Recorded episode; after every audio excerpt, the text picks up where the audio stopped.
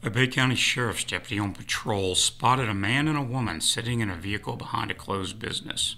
Quote, I exited my marked patrol car and observed the white female passenger lift the front of her pants and place a clear baggie with an unknown substance down the front of her pants, the deputy wrote.